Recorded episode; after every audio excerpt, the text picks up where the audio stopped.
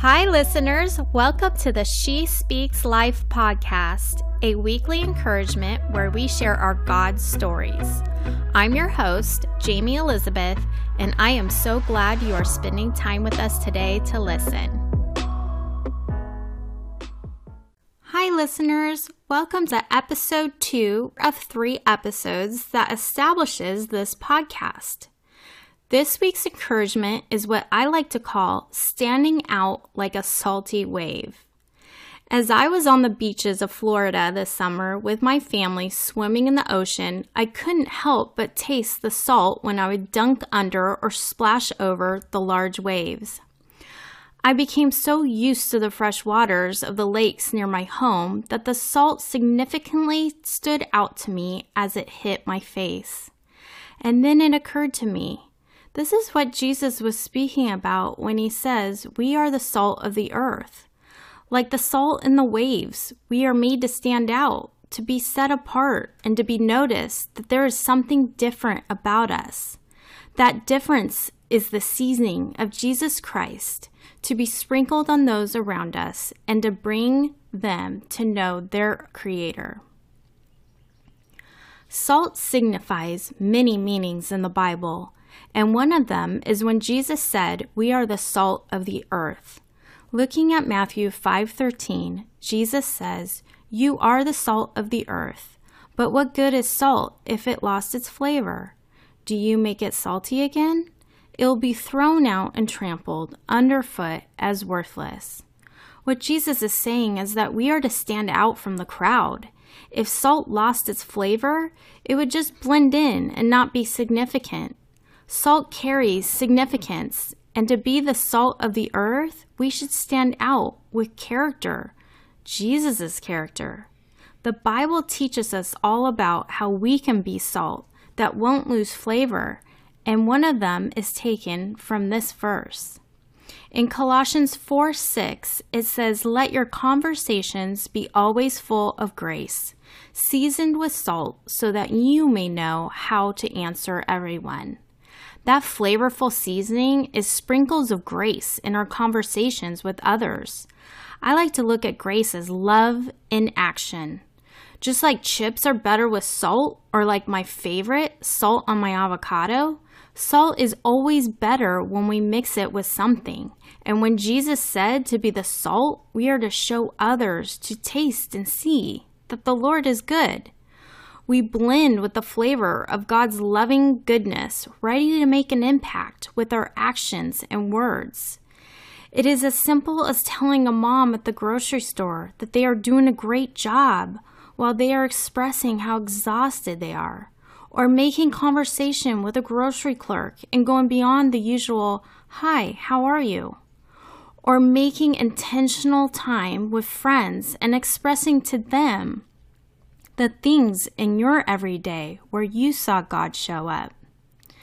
Listen, I have had God show up while I was folding laundry or even scrubbing toilets. You don't have to be in a women's conference or in a church service to have God reveal himself to you on an answer maybe that you've been waiting for or whatever he wants to show you it really is just keeping all of your heart open to hear from the Holy Spirit as to what it is He wants to tell you. And out of that obedience, our salt becomes more flavorful in us and for others to see as well. It's essential that we know we are a voice for God, who called us worthy to stand out, bringing God's flavor to this decaying world.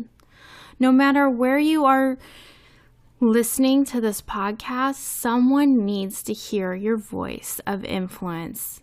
It does not matter how big or how small you think your impact has on this world. You might guess, who am I to make an impact? I'm not some Christian author or speaker or blogger. I'm an everyday housewife, a mom, or a businesswoman. Or you may think you not you don't have some dramatic thing to say, to share. You know why your voice matters? Because it matters to God, and He does not measure the size of your value. You are already valuable in His eyes. He cares for the one. He cares for the everyday people doing life, no matter if they are well known or not. Big or small, in your eyes, God sees the obedience that comes with your story to share with others. So, whoever you are, wherever you are, sharing will increase somebody's faith. Now, salt, as you may know, is a preservative and it purifies. We are called as believers in Jesus to preserve the world by being a witness for Him and make our words pure with meaning and worthiness for one another. It is sharing what God has done in our life as it brings a tasty seasoning so others will know that God's grace has chosen us. We belong and we are precious to Him and will always be. The thing is, everything needs salt it pretty much is a necessity of life. I once had a beautiful cat, and it would lick the stone that framed the fireplace, and I couldn't understand why until somebody told me that the cat was licking salt right off the rock. Even cats crave the salt. Whether we know it or not, we crave God's Spirit. There is a sincere desire created in each one of us to know more of Him and bring what we see and what He has done in our lives to others. When we do this, we become radiant and flavorful, bringing others to want more of God. I hope this brought some encouragement for your week, and I thank you for joining me on this podcast. Thank you so much for listening today. I trust that God has encouraged you through this message. For more information on this ministry and to access free downloads, please visit my website at jaymeelizabeth.com and sign up. You can also find me on Instagram and Facebook at Jayme Elizabeth She Speaks Life. That's J A Y M E Elizabeth, She Speaks Life. Until next time, my friends, I pray God reveals Himself through your own life story.